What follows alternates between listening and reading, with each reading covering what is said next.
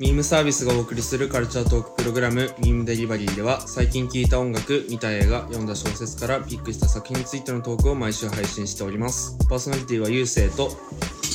北野と月さんと有吉です。お願いしお願います。しまお願いします。今回は2021ベスト映画ですよいしょよいしあれあれちょっと気気がね、うんちょっと抜けてきてるねそうですねょ今日っていうかこれ最後の収録です収から、録収めうですからうんネタバレもうん入るんで、うんちょっとねうん概要欄に多分なんかその喋った作品は載っけると思うんで、うんうんまあ、ちょっと出たところでうんあのきつい人はねんネタバレきつい人はちょっとあれですけど、うんみたいな感じで聞いてもらえればなと思いますはい、はいで早速あれですね、うんもうおのののうんベスト映画2021年、もうちょっともうざっと発表していきましょうと、はいそうねうんざっと。多分かぶるのもあると思うんですけどとりあえず、うんおうのおのんじゃはいあゆうせいさんからはいじゃあお願いしますはいえー、っと10位はい「演じる女はい」 9位「エウレカ公共支援エウレカセブンハイエボリューション」はい8位「新エヴァンゲリオン」7位「クワイエットプレイス破られた沈黙」6位「ファーザー」5位「クレヨンしんちゃん謎めき花の天カス学園」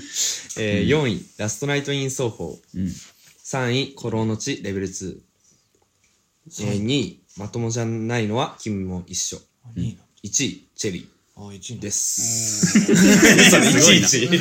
スナーの鏡じゃんそう思ってくれてたらいいなそう思本う い当にいね嬉しいじゃあ早速次じゃあはるさん俺お願いしますはい、ん有吉っていう。有吉すいません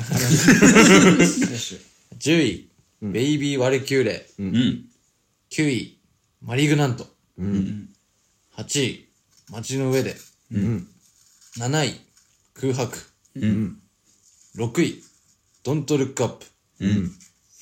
5位、あなたはみたいな恋をした。うん4位、SNS。少女たちの10日間。3位、スーサイド・スカット。うん2位、アナザーラウンド。うい1位、プロミシング・ヤング・ウーマン。ねはいやばいなちょっと俺順位決めてなかったまあ純不動って形順位にな取っているいですかじゃあいきます、はい10番目「ドントルックアップうん」 9「茶さん応募」うん8「最後の決闘裁判うん」 7「プロミシング・ヤング・ウーマン」6「サウンド・オブ・メダル」うん5「フリー・ガイ」うん4「エターナルズ」ん3「ユーコの天秤」ん2「ベイビー・ワルキューレ」ん1「偶然と想像」いいねですはい2位なんだ。順位じゃないのよちょっと順不動なんで一応、うんうんあなるほどね。すいません 1, 1位とか2位は関係ないのね。ちょっとね順番だけ、うん順位はちょっと関係ないんではいなるほどね。すいません、水飲んでました。すいません。えーで、私の、はいえー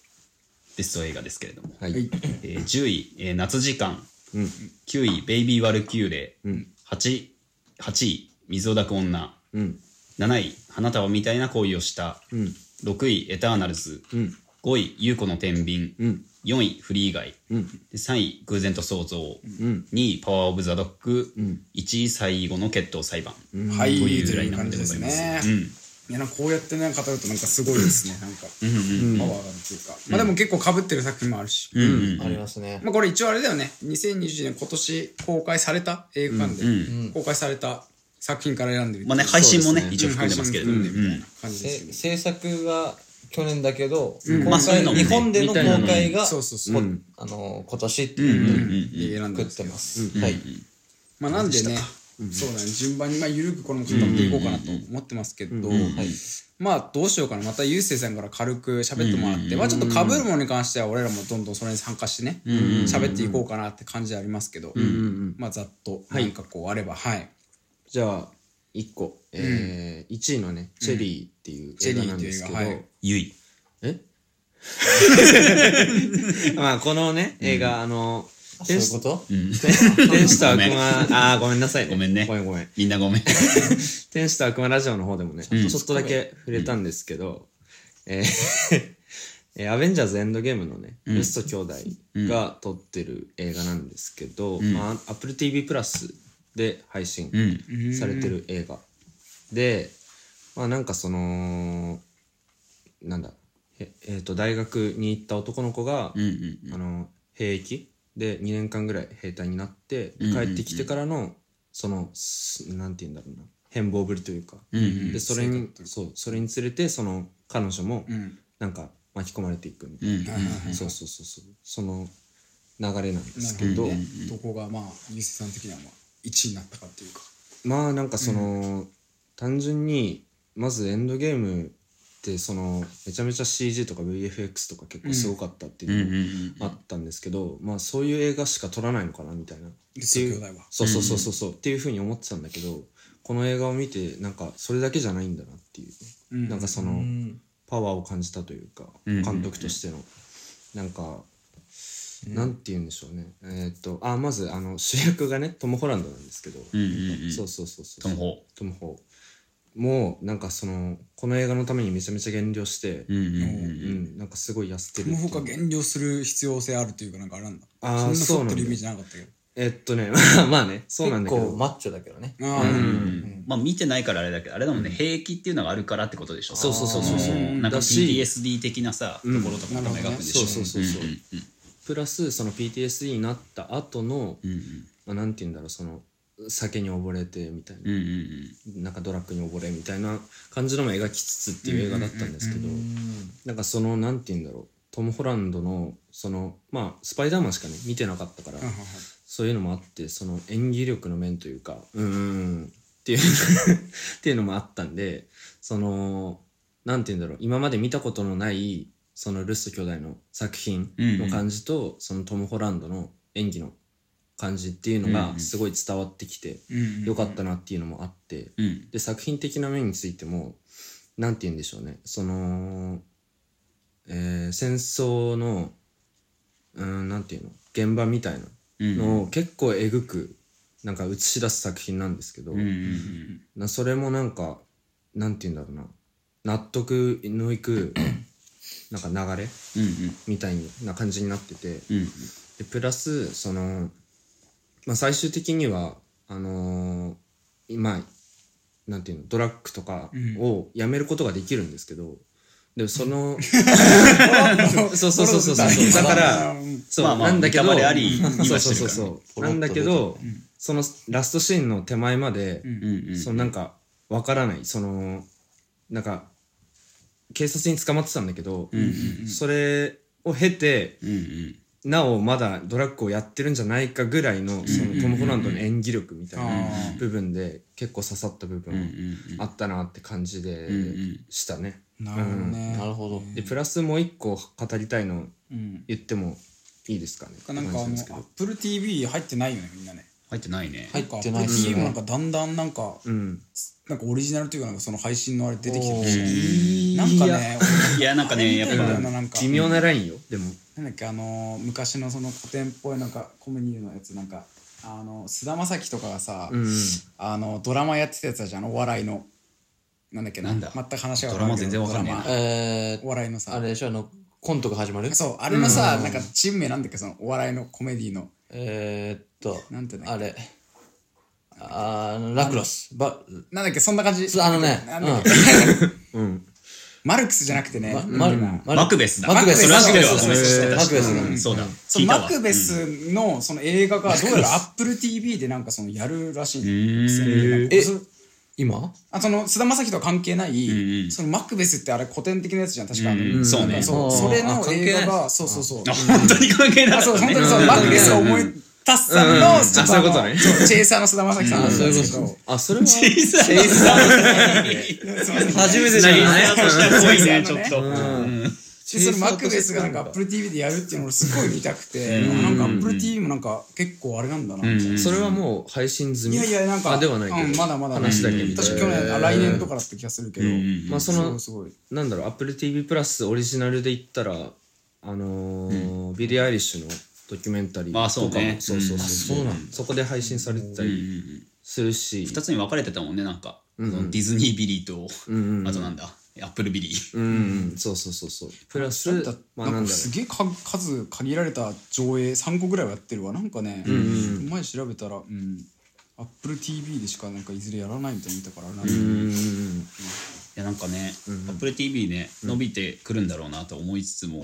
やっぱ他のサブスクがね、んリリいやーそうねースペース早すぎて、うんうんそうなんだよそう、そうなんよ。うんわかるわかるなんかそので、いや、まだいいかな。んまだいいかなの状態になってすまだ。ね実際入らなくてもいいぐらいの作品数ではあるのようんだから1ヶ月だけ入ってパパッと見ちゃってパパッと解約するみたいなのでもいいと思うしまあでもねドラマが多分ね強いと思うんだそうなうんドラマ多め。うんそうそうそうそうまあ、それで言うとね、HBO とかも UNEC 参入したのも今年ですかそら。うねうんうんうんまあこれからねうん流行ってくんじゃないかなっていうなるほどねあるしはいはいうんうんすいませんじゃうあん次はいあえっとねまあ10位の「演じる女」っていうねうんうん満島ひかりさんの短編映画なんですけど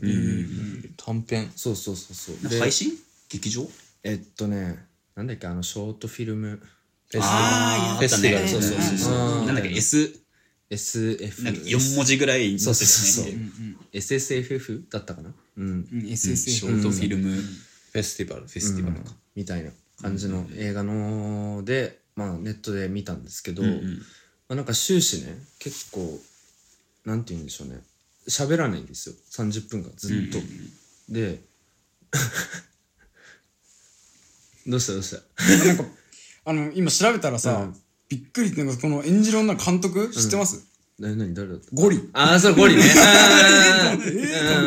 んずるいよ。こんなさ、ちょっと見せるかあれらはねさ、ニヤニヤしながびっくらりした今チラシと画それ面も見そてれ。だよねと思っていや、今俺のフィルマークスでめちゃめちゃひどいこと書いてたかと思ったもん。いやいや違う違うそういうことじゃなくてね。びっくりしたなんか知いるい言えばいい じゃん。ね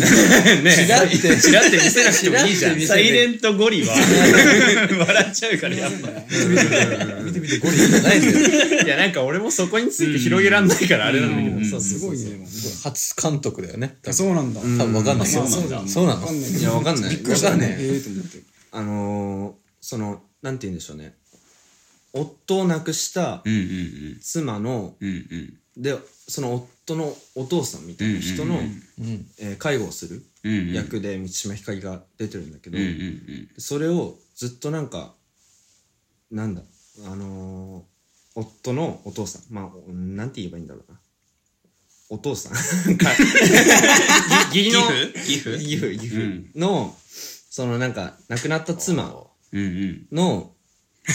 ちょっと長いって 難しいよねうんなんて言うんだろ亡うくな、なった旦那さんのうん、のお父さん両親あとこれ、うんゴゴリ両親初監両督親初監督じゃねえわそう。やってんだ意外とあの、ショートフィルムで多分吉本とうん沖縄映画沖祭縄映画祭あーで多なる分ほど繋ねがってるから、多分そこすごいでね何回かなるほど作ってるんだうんうんうんう。それの今年の公開。そうはい。でそのまあ亡くそなうっなんだ。った夫の、まあ、両親義父うとんうん義母かな、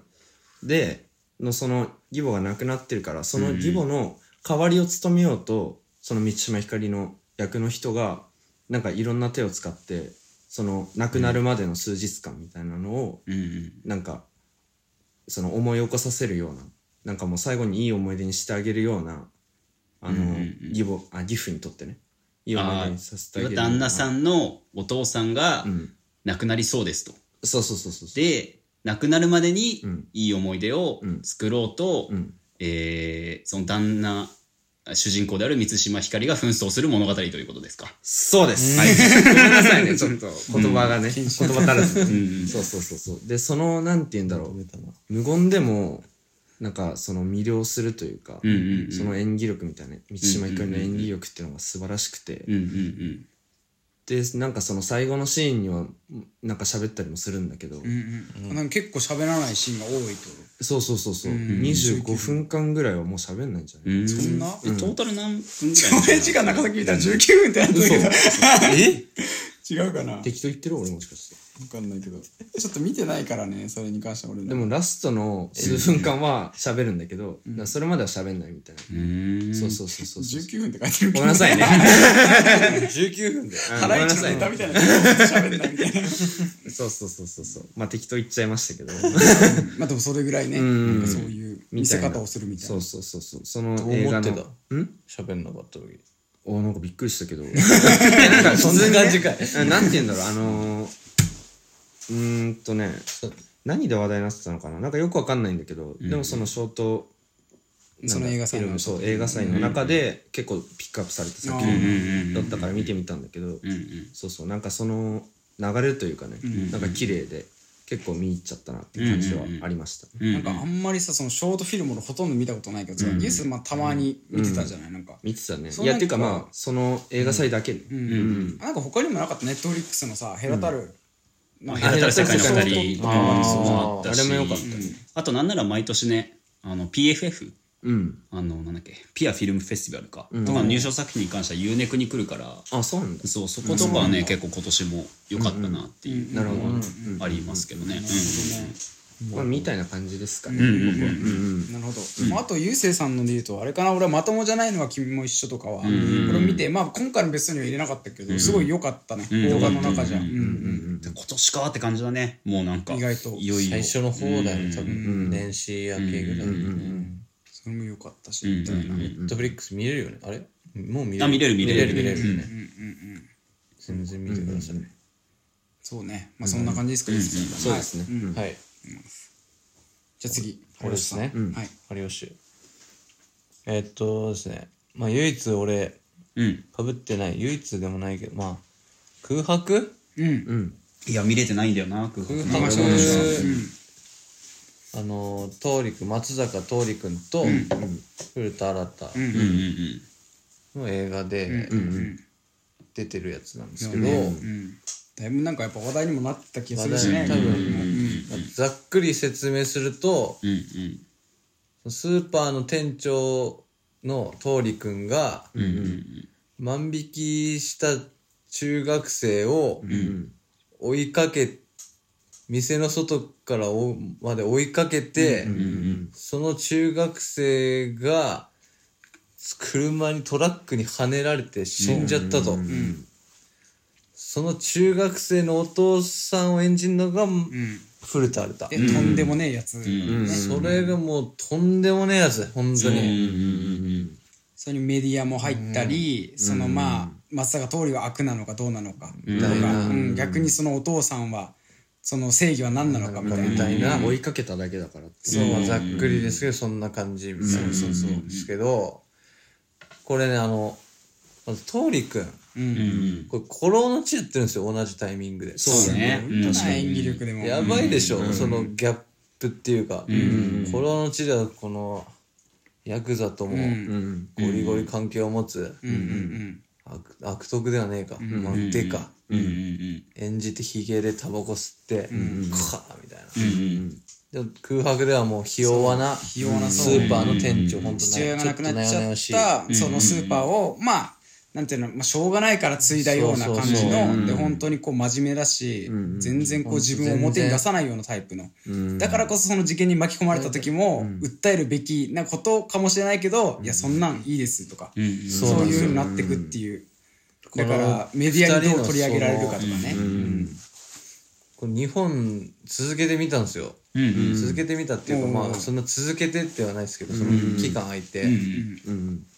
トリ君すごいなって確かにまず思って、あとあの頃とかもやってたかなそうだよねそうだねあの頃は去年か去年今年今年あ今れ年だっけか今年なのこれこれ今年あそうなんだあの頃やあの頃でオタクの役やって、うんで ヤクザ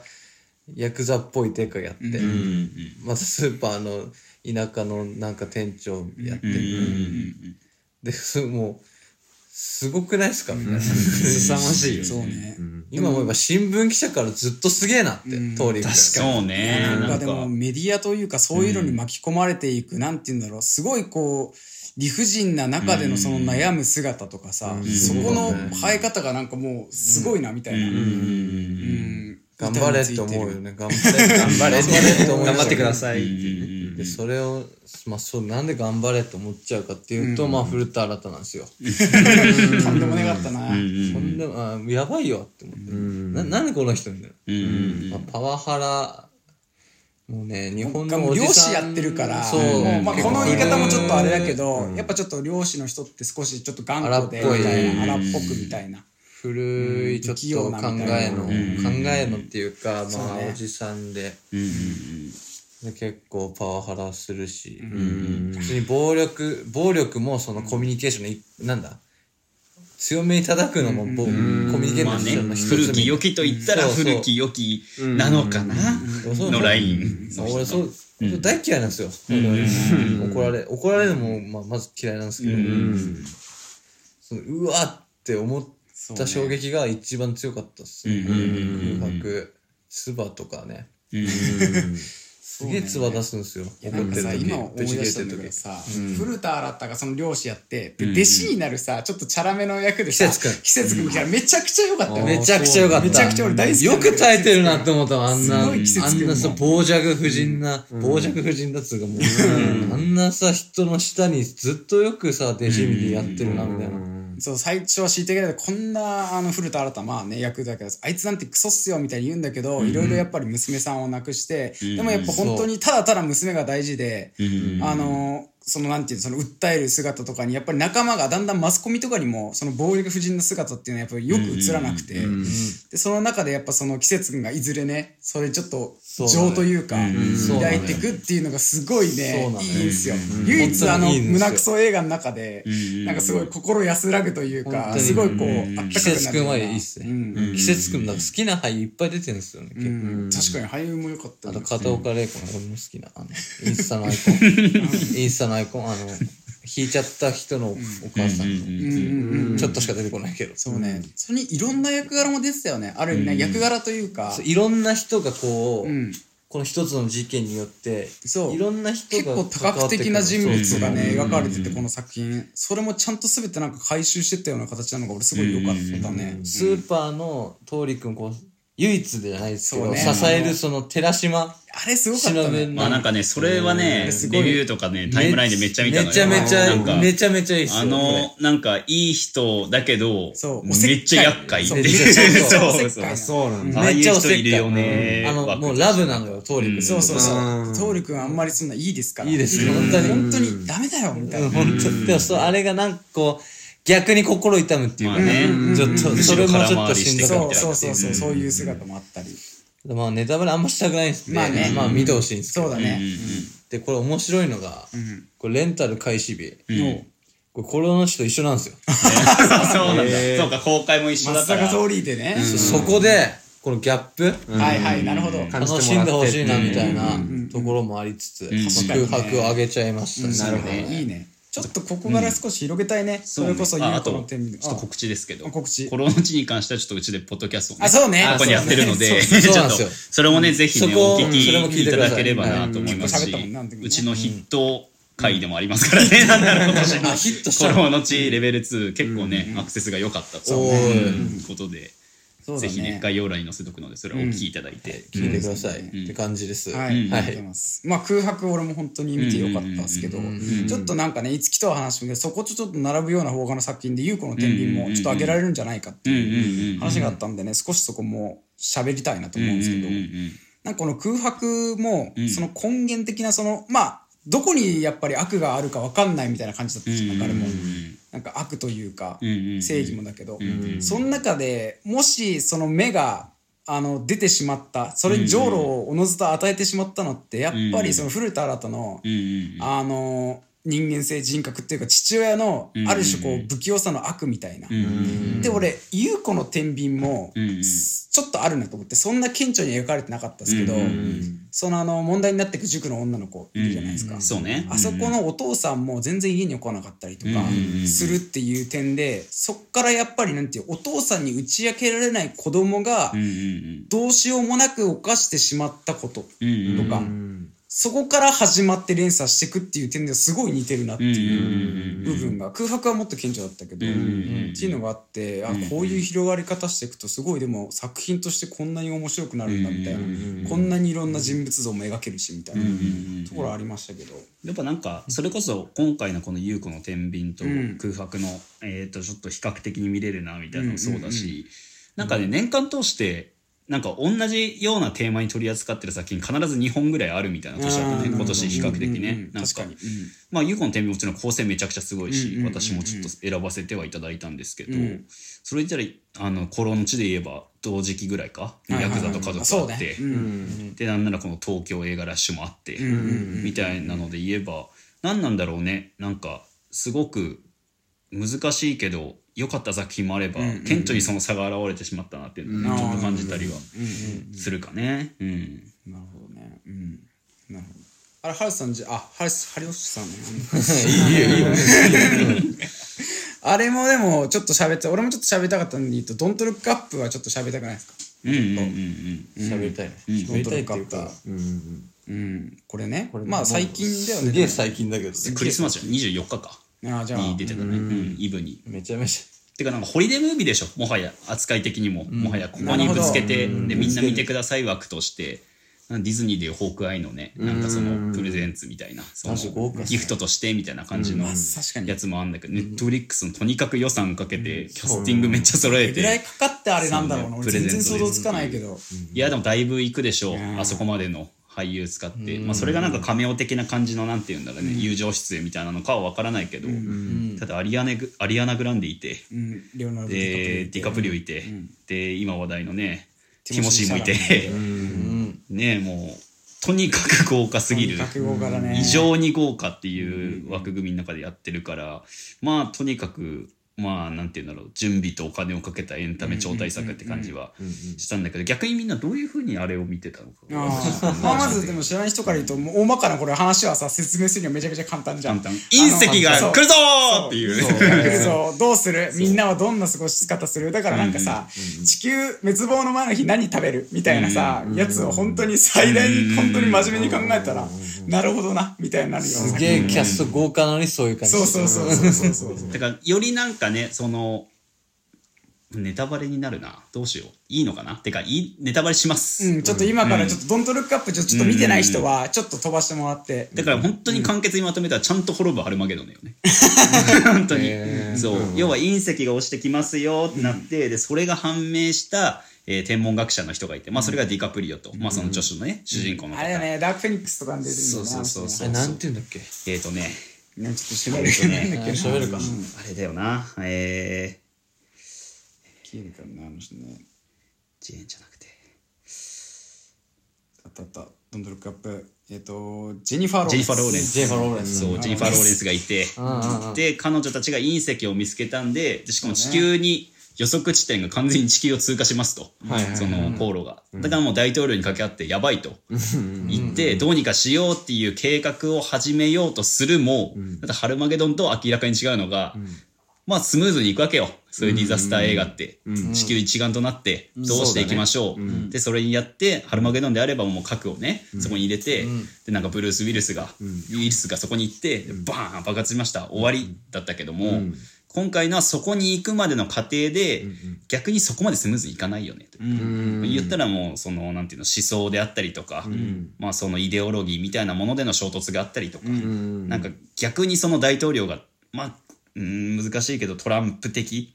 というか、そうね、そこのの出し方もなんかね、サブタイトルで実話に基づくかもしれない物語だそうかそうら、そうメタコメディみたいにね、仕立て上げられてるんだよね。ブラックだね。そうブラッだからそういう分断とかが、まあ、現実にこういう世界今みたいな世界がある中でそれが起きたらどうなんのってなった結果、なんかその利権問題とかが絡んできて、で最初は核で爆発してそれでも回避できたんだけど、そのタイミングで大企業が入ってレアメタルがあると、そこには、隕石にはレアメタルがあるから、これをこ細かく爆発させて、地球にそれを落として、そこからレアメタルを回収しようと、まあ、何キロっていう隕石だからねそうね5キロとなかんかエレエベレスト級とかなんかそうそそうそんうな言そうってたよね何そうキロそうそうそうそう、でそのせいで、そこを爆破しないといけなかったタイミングを逃してしまって、はいはいはいただ粉々にしたら成功しますから大丈夫ですって言ったらちゃんと失敗するっていう なるほどねそうそっからのね、動きとかもそねう。そうあそあうそうなんだしかもそっからの動き行ってさ、さらにその後も、ああ、こうなるんだみたいなコメディな感うじんうんでさ。うんなるほどあれねもね、ああ、なるほどな、みたいな。あれも僕まだ見てないですけどちょっと気になりますねだからね、こう難しいなっていうのもやっぱ感じてて、この俺をどう捉えるかっていう、なんて言うんだろうな。ク。真正面からエンタメとしてうんうん受け取るべきか、うんうんうん。はたまたそそうの、ね、そういう問題絡むからも絡んでるから、皮肉めいたこと、皮肉めいたっていうかそう皮ね肉的な描写多いからね。そうう。だから、なんていうんだ、シニカルな視点で行われるブラックコメディ、まああるし、全然ね、今までもね、これからもどんどんあるだろうし、プラスなんていうんだ、最近はそれこそ、まあ、女性の人権問題であったりとか、それは多分ね、プロミシングヤングウーマンとかもそうだし、なんかそういうものを見ればある程度テーマが、その知らない人でもある程度わかるもの、なんかこれをなんかね、ある程度分類してなんか直輸と陰輸のなんか映画史みたいなのあると思ってて、で、ここ最近の1、2年、それか3年ぐらいのこのフェーズって多分直輸の歴史なのよ、この映画史って。もう見りゃわかる、ある程度これが何の問題定義されてるかわかるっていう年代だったのはわかるんだけど、それ踏まえても、ここまでのブラックコメディというか、ここまでの直接的な皮肉をそうねストレートに来るのが久々だったから、難しいよねそう多いしねそういう要素もだいぶ含んでるからこそうそうそうそうそでもそういう要素ばっかりだったうん、てか全部そうでしょ。全部そうだな。劇中ね、アリアナ・グランデ出てきますけど、アリアナ・グランデの彼氏と同行みたいなのも言ったらなんかね、最近の、まあ、実名はあえて言いませんけども、世界的なポップスター、女性のポップスターと男性の、うーん、みたいなものがね、あの、含まれてたりとか、まあ、さっき言った通りトランプ陣営とか、キューアノン問題みたいなのが取り組まれてたりとか、あとなんか企業の、えー陰謀論みたいなものを取り、もう、はい、内包されてたりとかするから、だからなんて言うんだろうな。あのーこの問題ってなんかアメリカの人が見るか、それこそその確かに母国のその内情を理解してる人が見るか、その日本というかそれをあまり知らない、教養がないって言ったらあれだけど、そういう前知識がない状態で見るのとじゃもう作品の内容自体を変わって見えてしまうんじゃないかっていうな恐るれほどが確かにねあって、んでこれを「うわ面白い」って言っていいのか難しいっていうかもうなんかそれこそまあ身内とかでさこうやって話す分には全然「いやあれ良かったな」みたいに言えるけどただなんか公式にこれについて発表というか研究するのすげえ難しいこなれんとか危思ないっっていうて。かそうだよね。なんいやとんでもねえものを クリスマスイブになんかなんだろう朝起きたら枕元に爆弾入った靴下置いてあったみたい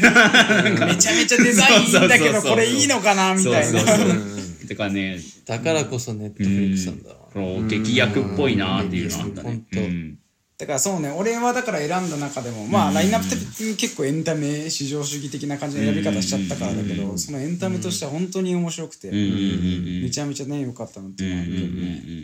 確かにでもこれ見てほしいねぜひうん見てほしいこれは、うん、なんか話の種にもなるだろうし、まあ、ワンチャンねやるかもしれないし私たちも改めてね改めてね本当にもしかしたらねちょっとまあこれは要検討ですけど、でそういうのも踏まえてねはいはいまあでも今年を代表するっていうかその直し直輸の歴史上の延長線の作品として考えるともう到達地点というかさ、なんかもうもうこれやっちゃったらもう直輸通貨そのまま映してるようなもんだから、だからそういう意味だとこのなんかここ12年の流れ的にはもうねなんかゴールというか、うな。もうここまで来たら、ここまで出してそうそうそうそう、これ超えられ超えられるっていうか、うんうんうんこここまでやっていいんだみたいな、そうそうそうそう。で、やっぱ、なんて言うんだろうな。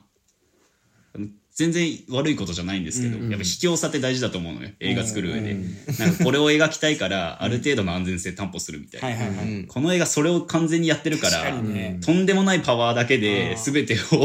ゴールに持ってくっていうすげえ強引な手法なんだけど、ただエンタメとしての素養としてはそれって結構大事で、俳優そういう意味では俳優であったりとか、みんななんか、はぁみたいな、ここにもいて、ここにもいて、みたいなね、なんすかごいすごいみたいそう、そういう流れでいっちゃうから、いや、これはとんでもない荒技を見せてくれたな、という意味では。俺も勢いで星5つけました よ、俺ないやそれぐらいね見たうん見見て終わったとマジで見終わったおとれーみたいな感じだったかならったから、うんちゃんと調べたらもっと面白いんだろううね、ん確かにねもっともっとそのそのメタ的な要素もさ、あっちのそれこそアメリカの人だともっと分かったりとかさ、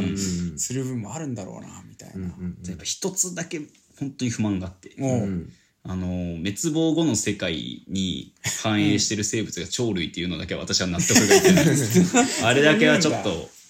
ねなんかなん違でうねな、でなんかあるのそこはなんかそれこそなんか、そこは何順当なもうエンタメとして振るんだったら、わけのわからないものを出してほしかったというかさそのああなるほどねあうのここに持ってくあれるの面かみ白いたいオなチだったねそうそうそう俺もやっぱ笑っちゃったけどね、うんあそうかそうそうそうだそうそなうそう。なんかね、難しいけど、なんか最低限のリアリティラインは担保してほしかったと思って、最後の最後に。うんでもなんかある意味その例えばそういうまあなんかその地球滅亡した時にそのカプセルとかに入って、まあ、あるじゃないですかその冷凍して何年後かに出てくる、うんなんかあれあの あれもだよねマーベルのあいつとかみたいなバッキーとかもだっけあ、そうね。ダメとかそうそんなった時に違う世界に行ったら、んうんうんやっぱり変なものっていうよりか実在しそうなものがいる方はそこはなんていうの現実的にはリアリティはあるなとは俺思うけどうんうんうんうんねでもエンタメとフんな確かにわけわかんないやついた方がそうそ重うかったっそうてそいううのはあるただね、ワンチャン、それも含めてのブラックコメディだったというか、あーなんかそういうジョークなのかなとも思ったの、正直。あの鳥だからね、あくまで。鳥頭とか言うし、はい海外のあとなんか大統領の姿勢とも重なるでしょ。あの、いはいはい鳥って後ろ歩きできねえのよ。うんうんうん前だけ進んでいくでしょ、あなるの大統領。だから鳥が鳥に食われるって いうジョークなのかなとも思ったかはいはいはら、面白いそれそういう解釈ではいや面白いなまあいいのかなと思ったけど、面白いねうんほど確かにそこ思うよちゃうししかもあれで終わったと思ったらね後からもあるっていうそうねそうそうそうそうそうあのサービスですみたいな感じだったけどあれも面白いねっていう意味だね結構、まあなんなら今年を代表するというか、それここ数年を代表する本当なんかすっげえ抽象的イメージにしたここのここ最近の3年みた瀬いな戸際瀬戸際とか年末にぶち込んできたのね本当に感じでしたねそうね、うんアナザーラウンドとか結構でも順位高かったけど特にはなんかもういやマッソでしょマッソっつうかそうねもうイケオジ代表のね、池王子本当にマッツ・ミケルセンマッねツだマッツだマッソだと A が A だ A だ A のマッソだいやだったねなんかその渋めのねやっぱちょっとなんていうの時勢的な感じのちょっと惰性で生活を送ってるような高校教師というか、教師をやってるんだけど、まあ仲持ちで集まってみたいな、まあ私見てないんであんま偉そうなこと言えないですけど、やっぱマッツ・ミケルセン似合うよねそういう役大敗的な役とかさ、似合うねあと殺し屋ねその二択似合うねなんか戦争従事者か、池王子俺もでも本当にエンタメとしてはすごい面白かった、ここれれははそそううもめちゃめちゃフリすっーきがりするし、落ちるそうだったから。だから逆に俺も結構そのポジティブ的なあの終わりになるのすごい好きなんだけど、でも意外と重いかなと思ったよね、ちょっとなんかそのメッセージ性。アルコール中毒者うんそっからなんかハッピーになり上がりまでが結構、あなんかスムーズというか、な感じはあったなって言って、そのウエストには入らなかっところ酔いでねうんうんた。うんでも本当マスミですめちゃめちゃ良かったよね。演技うまみたいな本当にあれになりたいもんね。男はみんな。あ れ本当だよねね。あれになりたいでしょ。最終的に。なんあれか。あれ酔ってるあれあれ酔ってる酔ってないどうなんだろうな酔っ本当に酔ってやってんのかななんかなんかわかんなくなってきてそれ俺もも確かにずーっと見てたら常にね、うん常にずーっと酔ってるっていうせ3分の1だっけあれうん、なんか 0. 何パーセントみたいなね、まあ、絶妙なラインかもね。そのなんか、マッツ・ミケルセンの俳優のさ、なんかその性質みたいなものでさ、うんうんうんなんかあの人出なそうじゃん、顔に酔いが。うんああまあ なんねていうの、マッツ・ミケルセン って。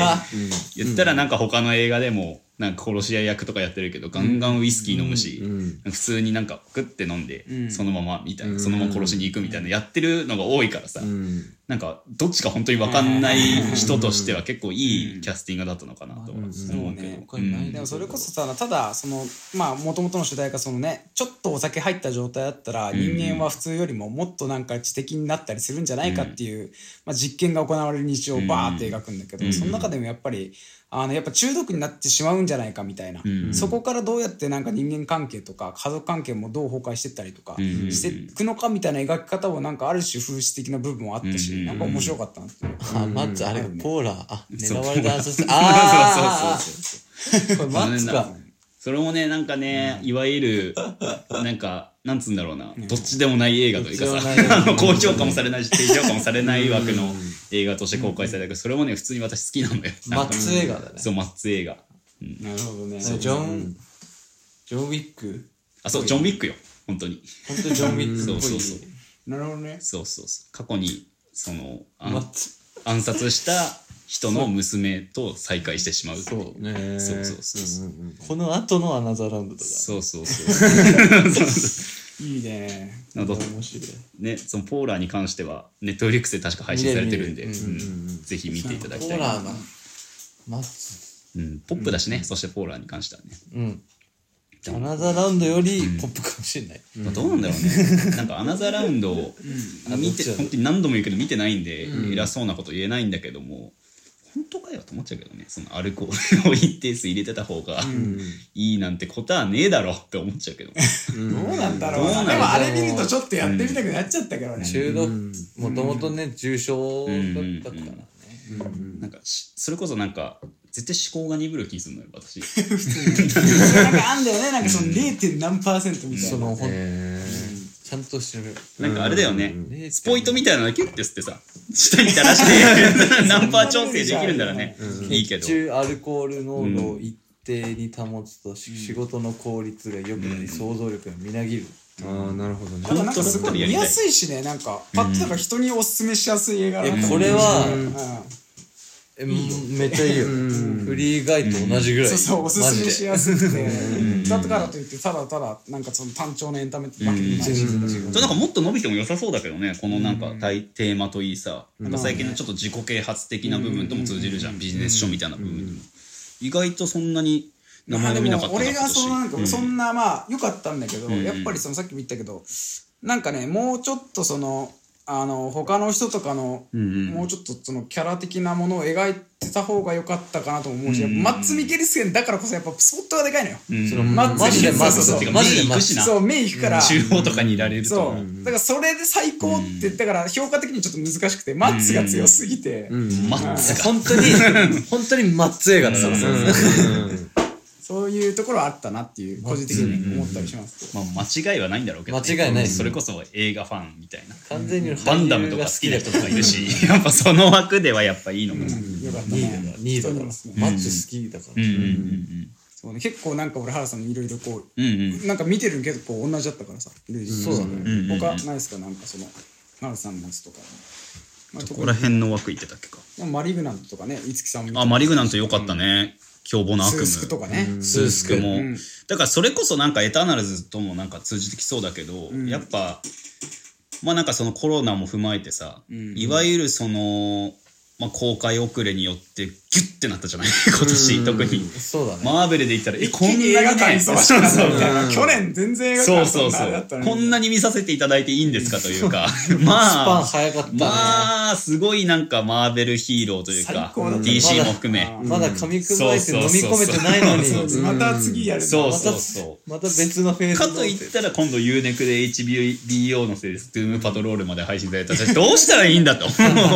とボーイズさえ配信されりゃいいじゃんみたいな感じで、ボーイズさえ配信ね、そうヒーローやってたけどやっぱね際立ってるよねえた私も多分今年見たいわゆる原作アメリカンコミック系の映画で言ったら「ザ・スーサイド・スクワット」とやっぱエターナルズやっぱダントツな感じはしてて。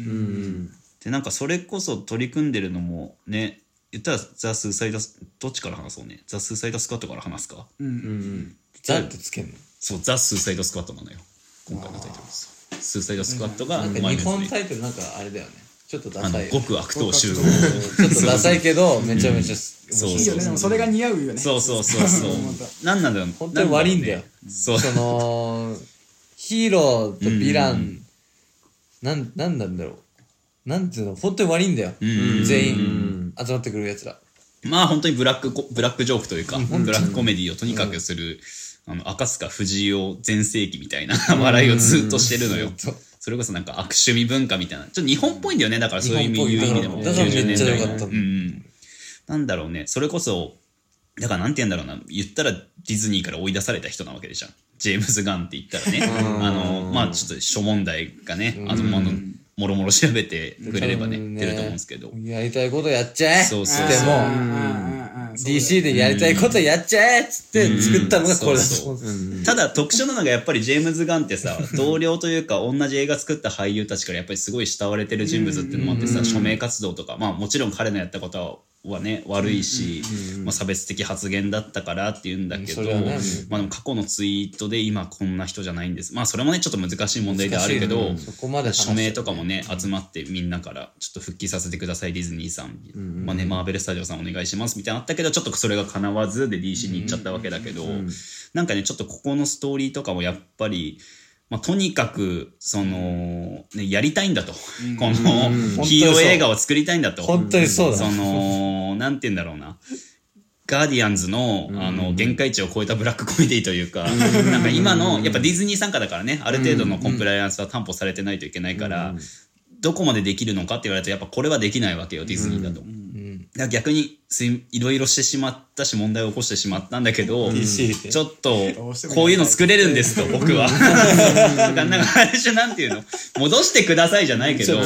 なんかちょっとねそのなんか正面に DC を出しに行そっうてそう感そうじそうそうちょっと嫌だけどちょっとねだから全いなんか DC もやっぱりね過去原作コミックとかもそういう歴史あって、うんそれこそあのーえっ、とねえーそれこそ「エターナルズ」の原作うんを書いてる人がいますけど、ん彼も言ったらもともとねあのーマーベルで書いてたんだけど、そのクレジット問題とかがあって、この俺書いてるのに全然クレジットしてくんないじゃんみたいなうんのがあって DC に移ったのよ。えーそあうそうのそうそう、で DC に移って「でフォースワールド」っていう作品作ってて、でそれが結構跳ねて、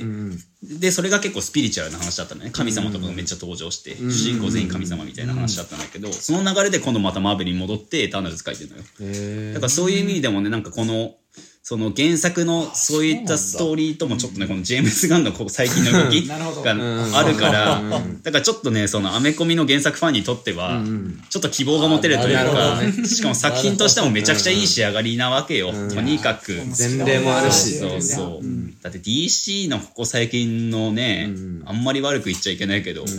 私も原作ファまあコミックでは DC 派なので私もね、DC への愛着はあるんだけどあまりにも DC のユニバースがひどいことになってると、とんでもないとっちらかして、なんか積み木立ててバーンってやったみたいな感じになってるから、もういいやみたいになってる中で、ヴィランのそうそうそうなんだヴィランは本当はこうなんでうんみうんたういな、んうんジョーカーから始まってこんな感じのやり方多いけど、特になんか前回のスーサイドスクワットで絶望した分、なんか今回の、いや、これだよね、というかさ、マジで悪いから、うんマジで日本のタイトル合ってるな、もううん極悪党そうだから本当に極悪党なんだよねマイティー・ソーのバトル・ロワイヤルと、バトル・ロイヤルか、ロイヤルと同じ状況というか、あの、ラグあの原作の、なんだ、英題と違うんだけど、結果として合ってるよね、みたいななるほ現ど象とねいうか、合ってる合ってるそうそうそう。ね、怪獣とまで言ってるしね、なんかその、怪獣だよ 映画の中でね。本当に怪獣だみたいな。でキャスティングといいもうこの手のなんていうの血みどろ、えーなんすエログロエログロじゃないかグロナンセンスグロナンセンスブラックコジョークアクションみたいなのが大好きなファンはもうねいやこの人来たかみたいなのがどんどん来るっていう意味では。これを、うんこれ見てマーベルっていうかディズニーがうんうんどうなんだろうね、そう ね。だから次のね、ガーディアンズも監督決まっちゃったらしいか決まっちら、ゃったよそうなそう。そうだなんだからジェームズ・ガン復帰がちょっと厳しいところではありますけど、ただまあ今後ね、マーベルとんでもねえ数の作品抱えてるわけだから、どこかでね、復帰してもらえるといいし、逆に DC の別作品またジェームズ・ガン手掛けてもいいと思うし、だから希望があるとすればデッドプールとか、あのマーベルいね、や参加が噂されてますけど、マジで似合うね、うん来ると思うんでそう、そこら辺とかね。なので、デッドプールも記録持ってる、ね、映画ですから、一応。だからそういう意味でも、ジェームズ・ガンの、なんか、いや、ジェームズ・ガンってやっぱこうだよね、みたいな。なんて言うんだろう。ちょっ と呆れつ つなんか呆れつつでも微笑ましい最高ですよみたいな感じにはなりつつでいやいいねちょっと俺見てなかったからななんかその地続きだもんだと思ったからスーサイドスクワットシリーズみいたやいなそうだね全く別物だねうんうんうんうんこれはもう見たいね DC の最近の作品の中で一番良かったんじゃないですかユニバースの中で作られてるもので言えば。で、まあ、で今度エターナルズになるけど、またね別のアプローチというか、いや単なるですね俺参加できなかったですけどね、俺めちゃめちゃよくて「シャンチーで爆上がりしました」みたいな話だけど、正直ね結構あのそこだけねそんなんていうの、思い入れ入れちゃった分、エターナルズちょっと良すぎて、うんちょっと迷ったのよ、シャンチーも本当よかったけどと思ったけど、エターナルズの方にグンパ上がって、そうね、やっぱ私はもう単純にファンっていうのもねやっぱ市場を阻んでしまうんですけど、まあそうだねずっと言ってたから、うんここ数年ずっと言ってたでしょいやエターナルズを見せてくれと二年前ぐらいから頼む言ってたんじゃないとりあえずーっと言ってたね、なんなら北浦さんがね、ちょっとこっちのマーベル畑にね、来てくれた、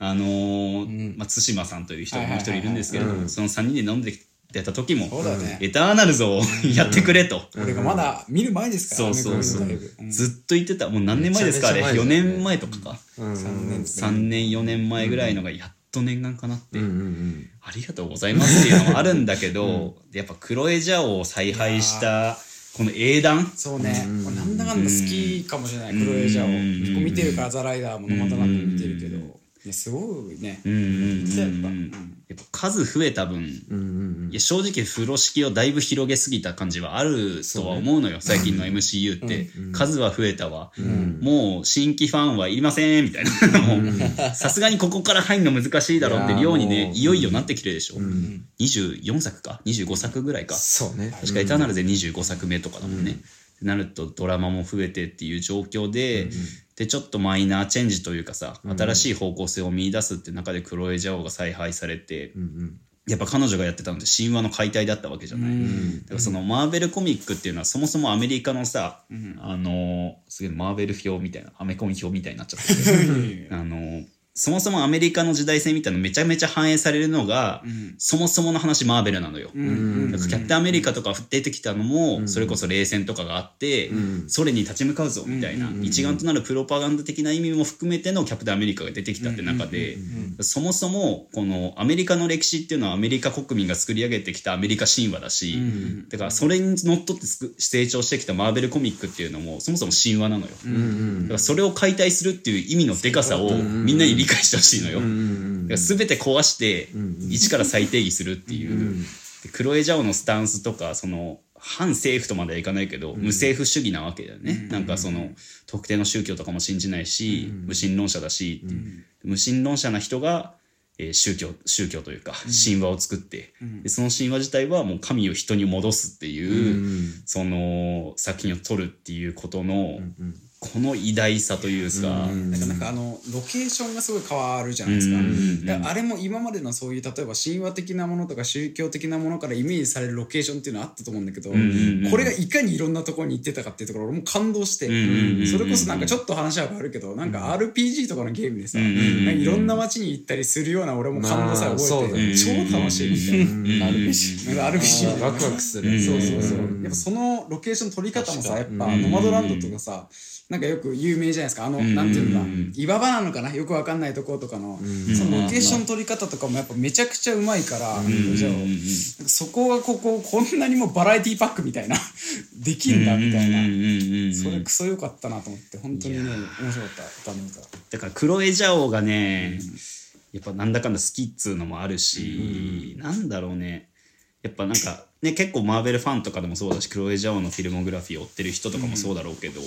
なんか彼女の T シャツが最高だっていうのがね話題になっててあのデススターってあるじゃんスター・ウォーズのあるあるなんかあの椅子に座ってるストームトルーパーがいて、うんあの言ったらあの帝国のねあの兵士ですよ、白いみんなが知ってるあの白い、ああのあフルフェイスのね、マスクをかぶった兵士だけど、一般兵なわけじゃない、あれって、いわゆる雑魚兵、時代に切り倒されてばかりの人たちが、その椅子に座ってうなだれながら、あのデススターには友人が乗っていたって書いてある T シャツを着てたのよ。ただ、やっぱそういうことじゃない。あの物語って 時代にフォーカスされてるけど、その面から見たらそうだよね、みたいな。時代神話も言ったらその、あくまで神話で、実際には相手にも戦死者がいるんだと。そうだねそう。ましてそれはあくまで勢力分布されてただけで、言ったらソ連とアメリカが対立したのと同じだし、今の中国とどこかが対立してたりするのと同じだから、どちらの正義もあるよねっていうのを、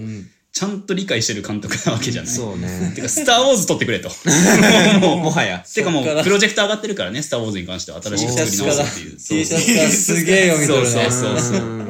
だから多分クロエジャオじゃないと、スター・ウォーズの方もね、もう尻すぼみになってしまって、まあだから エターナルズの中でも言ってたけどそそうのそサうノスの話とかもねそうそうそうそうそそこうに繋がってくるしねそう、だから彼女にあの難しい判断だと思うのよ、ここまでエンタメとして特化させた産業でねとんでもない規模感の映画産業として発展したマーベル・スタジオっていうのが、ここで一気にその今までのマーベルファンが求めてないものを作るわけでしょ、ここら辺で。っていう意味でもすごい勇気のいる決断だったと思うんだけど、ただその決断をしたマーベル・スタジオはやっぱりやはりやはり、ややはっり ぱり、素晴らし CEO のい人しっ。ていうかすごいんだよキリねファイギー、すごいらしいやね。ばいねっつってもうんそう気気遣いっていうかなんかそうコンそうそうプラの鬼じゃないけどさそうそうそうすげえだっつってまあ、10年後のことを考えてやってるっていうふうに言ってるし、すごいよねこんなでかくなった産業そうでこういうさ問題を起こさずやれてるってそう本当にすごいと思うあの人がモンスターなのよ、 正う直ん。だからなんかその同僚、マーベルスタジオで勤務してる人とか、スタッフの人とか、あとその、要は役員の人たちが言うには、もうケビン・ファイギーが仕事をしてないところを見たことがない。 へずーっと仕事してんのよ、この人。で結構ニコニコしてるそうそうそう。で、今、マーベルが確か抱えてる同時進行してるのが8プロジェクト。なんか8個制作してるわけよ。同時に映画を。って考えた時にそう。映画8つよ。映画やってそうでプラスドラマとかそうってこそとうでし。ょで、一つの映画作るのに、こんだけ四苦八苦しても大変なわけじゃない。監督さんもどうしよう。ロケーションどうしようみたいな。で、その責任監督に来るけど、その監督にはケビン・ファイギーがい